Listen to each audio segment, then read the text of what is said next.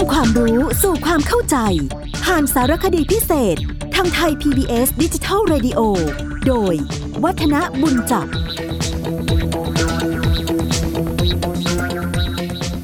สวัสดีครับท่านผู้ฟังครับ เราได้พูดคุยเกี่ยวกับประเพณี ที่เกี่ยวโยงกับวันสำคัญทางพุทธศาสนาเข้าไปวันแรกแหละ ก็คือวันมาฆบูชา ซึ่งตรงกับวันขึ้น 15ค่ำกลางเดือน3นะครับแต่ถ้าหากว่าเป็นปีอธิกมาศหมายความว่าเป็นปีที่มีเดือน 8 2หนวันมาฆบูชาก็จะเลื่อนไปเป็นวันขึ้น 15ค่ำกลางเดือน 4 แทนนะซึ่งก็คงจะทราบกันแล้วนะครับ ว่าวันมาฆบูชานั้นก็มีเหตุการณ์สำคัญที่ถือกันว่าอัศจรรย์เกิดขึ้น ในสมัยพุทธกาลถึง 4 อย่างด้วยกัน และที่สำคัญที่สุดก็คือว่า เป็นวันที่พระพุทธเจ้านั้นได้ทรงแสดงพระธรรมเทศนาสำคัญ ที่ถือกันว่าเป็นหัวใจของพระพุทธศาสนาที่เรียกว่าโอวาทปาติโมก ซึ่งถือว่าเป็นธรรมฉบับย่อที่เป็นหลักหรือหัวใจ 3 อย่างนะก็คือไม่ทำความชั่วทั้งปวง ทำความดีให้ถึงพร้อม แล้วก็ทำจิตใจให้บริสุทธิ์ผ่องใสนะครับ คงจะต้องบอกว่าถ้าในภาคของพุทธประวัติ หลังจากที่พระสัมมาสัมพุทธเจ้าได้ตรัสรู้ แล้วก็สั่งสอนพระธรรมมาเป็นระยะเวลา 45 ปี พระองค์ก็ได้ทรงทำกิจอย่างนี้เรียกว่าปลงอายุสังขารนะครับหรือปลงมายุสังขาร ก็คือตั้งประทัยว่า ตั้งแต่ตอนนี้ไปอีก3เดือน พระองค์ท่านนั้นจักเสด็จดับขันธปรินิพพาน การปรงอายุสังขารก็ตรงกับวันมาฆบูชา ในปีที่พระพุทธองค์มีพระชนมายุได้ 80 ชนสาก็คืออายุได้ 80 ปี ด้วยเหตุนี้ ในวันมาฆบูชา ชาวพุทธก็เลยถือว่าเป็นวันที่มีความสำคัญ เกี่ยวเนื่องกับพระพุทธเจ้ารวม2ประการด้วยกัน ก็คือเป็นวันที่แสดงโอวาทปฏิโมกแล้วก็เป็นวันที่พระองค์ท่านปลงอายุสังขารอีกอย่างหนึ่งนะแต่ส่วนใหญ่แล้วไม่ได้ค่อยพูดกันในแง่ของประเด็นหลังนี้เท่าไหร่นักนะครับ คราวนี้ในหนังสือพระราชพิธี 12 เดือน ซึ่งเป็นพระราชนิพนธ์ของพระบาทสมเด็จพระจุลจอมเกล้าเจ้าอยู่หัว ก็มีเรื่องราวเกี่ยวกับการประกอบพระราชกุศลมาฆบูชาไว้น่าสนใจว่าในสมัยของพระองค์ท่านนั้น การมาฆบูชาเนี่ยแต่เดิมก็ไม่ได้เคยทำกันมา เพิ่งจะเกิดขึ้นเมื่อแผ่นดินของพระบาทสมเด็จพระจอมเกล้าเจ้าอยู่หัว ก็คือรัชกาลที่4นะครับพระองค์ท่านบอกว่าทรงตามแบบโบราณบัณฑิตนิยมไว้ว่า วันมาฆปูรณมีหรือมาฆบูชาเนี่ย มีพระจันทร์เสวยเลิกษ์มาฆะเต็มบริบูรณ์ เป็นวันที่พระอรหันต์พุทธสาวก 1,250 ได้ประชุมกันพร้อมด้วยองค์ 4 ประการ เรียกกันว่าจาตุรงคะสันนิบาต แล้วก็พระพุทธเจ้านั้น ก็ได้ตรัสเทศนาโอวาทปฏิโมกในที่ประชุมสงฆ์ถือกันว่าเป็นการประชุมใหญ่ แล้วก็เป็นอัศจรรย์ในพระพุทธศาสนานักปราชญ์ก็เลยได้ถือเอาสาเหตุนั้น กอบการสักการะบูชาพระพุทธเจ้า แล้วก็พระอาหารหันต์พันสองพระองค์นั้น ให้เป็นที่ตั้งแห่งความเลื่อมใสและสังเวชซึ่งในหนังสือพระราชพิธี 12 เดือนที่ว่านั้น พูดถึงการพระราชกุศลบอกว่า เวลาเช้า พระสงฆ์วัดบวรนิเวศ และวราชประดิษฐ์ 30 รูป ชั้นในพระอุโบสถวัดพระศรีรัตนศาสดารามนะที่เรียกว่าวัดพระแก้วนี่แหละนะเวลาค่ำ เสด็จออกทรงจุดธูปเทียนเครื่องนมัสการ แล้วพระสงฆ์สวดทำวัดเย็นเหมือนอย่างที่วัด แล้วจึงให้สวดมนต์ต่อไป มีสวดคาถาโอวาทปฏิโมกข์ด้วยนะและสวดมนต์จบทรงจุดเทียนรายตามราว รอบพระอุโบสถ 1,250 เล่ม แล้วก็มีประโคมด้วยอีกครั้งหนึ่ง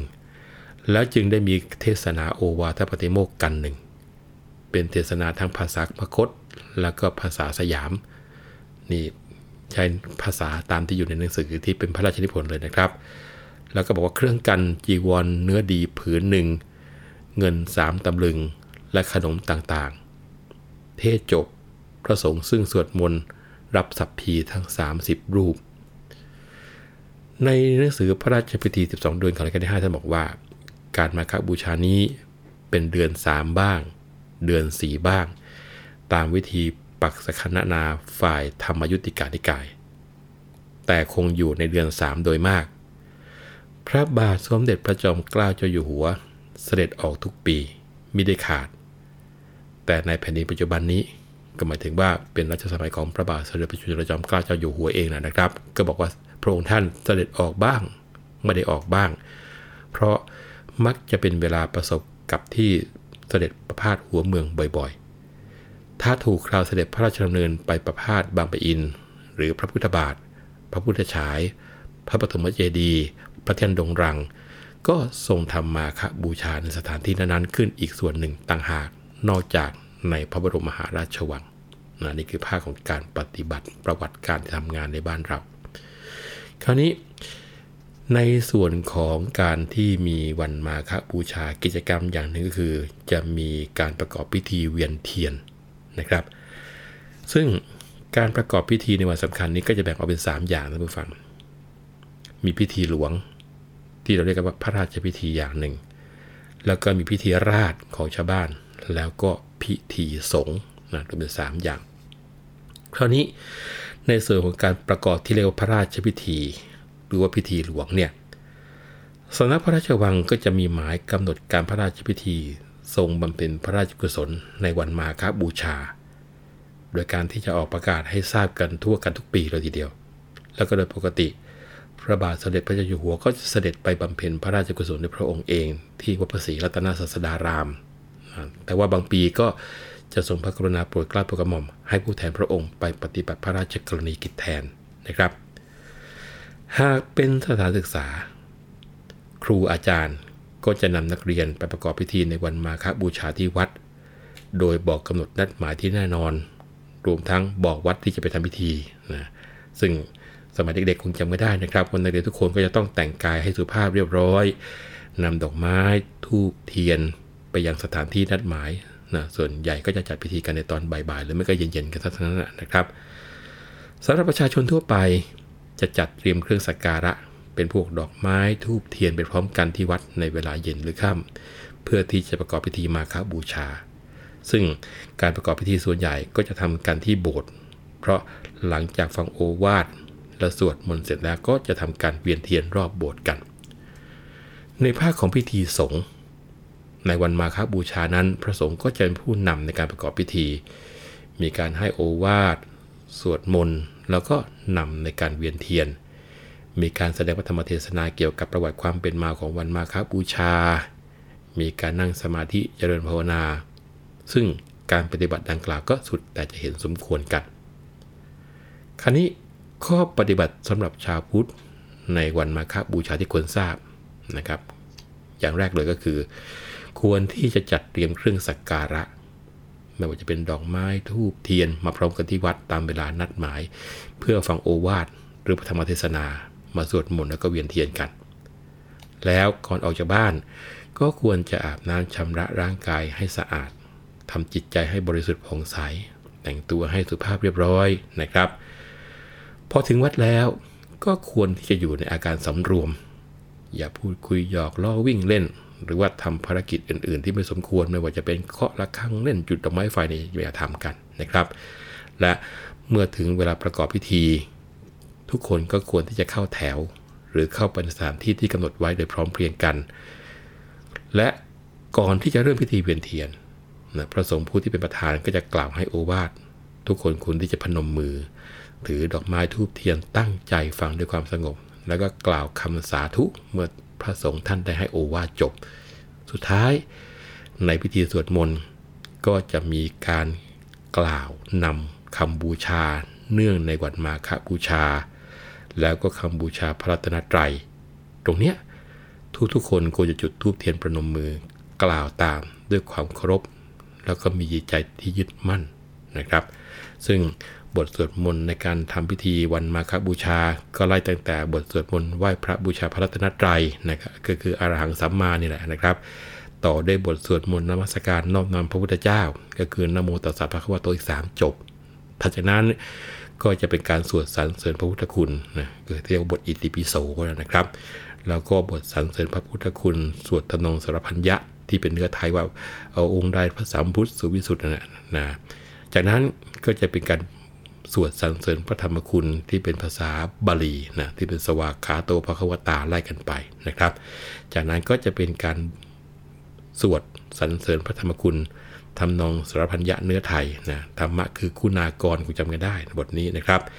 พอจบในเรื่องของสรรเสริญพระธรรมคุณแล้วก็ต่อด้วยบทสรรเสริญพระสังฆคุณในภาษาบาลีที่เป็นสุปฏิปันโนพระควโตไล่กันไป จบบาลีปั๊บก็เป็น บทสวดสรรเสริญพระสังฆคุณเป็นทำนองสารพันยะเนื้อไทยนะคิดว่าหลายๆคนคงจำกันได้นะครับที่ขึ้นว่าสงใดสาวกศาสดารับปฏิบัติมาเนี่ยนะครับ จากนั้นก็จะเป็นบทสวดพุทธมังคลชัยสิทธิคาถา ที่เรียกง่ายๆว่าบทพาหุงอะนะพาหุงสหัสมพินิมิตซาวุทันตังไปเนี่ยนะครับ แล้วก็คำแปลบทสวดพุทธ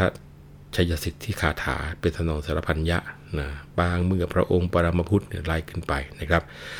แล้วก็เป็นบทสวดบูชาเนื่องในวันมาฆบูชาที่ขึ้นว่าอัจฉายังเนี่ยนะพวกนี้ก็เป็นเหมือนกับระเบียบนะในการที่จะใช้ในการประกอบพิธีนะแล้วก็จะมีคาถาสวดมาฆบูชา หลังจากสวดมนต์เสร็จนะครับประธานในพิธีก็จะนำเวียนเทียนนะโดยเริ่มจากพระสงฆ์สามเณรอุบาสกอุบาสิกา ตลอดจนนักเรียนนักศึกษาประชาชนทั่วไป นะซึ่งในส่วนของการนำการเวียนเทียนรอบโบสถ์เนี่ยทำสามรอบเวียนไปทางขวา ที่เรียกว่าเวียนแบบทักษิณาวัตรนะถ้าเวียนซ้ายนี่เป็นอุตราวัตรในงานอาวมงคล รอบที่หนึ่งก็ให้รำลึกถึงพระพุทธเจ้านะภาวนาอิติปิโสไปจนจบเพื่อจิตเป็นสมาธิ รอบที่สองก็รำลึกถึงคุณพระธรรมก็ภาวนาบทสวาขาโตไปจนจบ และรอบที่สามก็รำลึกถึงคุณพระสงฆ์นะครับ โดยใช้ภาวนาบทสุปฏิปันโนไปจนจบรอบเหมือนกัน แล้วก็ในการเดินเป็นเทียนต้องทำจิตให้สงบนะครับ เมื่อครบ 3 รอบแล้วก็นำดอกไม้ทูบเทียนไปวางไว้ในจุดที่กำหนดไว้เพื่อสะดวกในการทำความสะอาด และถ้าจะให้ดีนะครับ หลังจากเสร็จพิธีเวียนเทียนแล้วก็ช่วยกันเก็บกวาดทำความสะอาดบริเวณโบสถ์ให้เรียบร้อย ก่อนที่จะแยกย้ายกันกลับบ้านด้วยความอิ่มเอมใจกันเอาละครับวันนี้เวลาของรายการหมดลงแล้ว ผมวัฒนบุญจับขอลาไปก่อน แล้วครั้งหน้ามีเรื่องเกี่ยวกับศาสนาที่น่าสนใจมาพูดมาคุยกันต่อวันนี้ สวัสดีครับ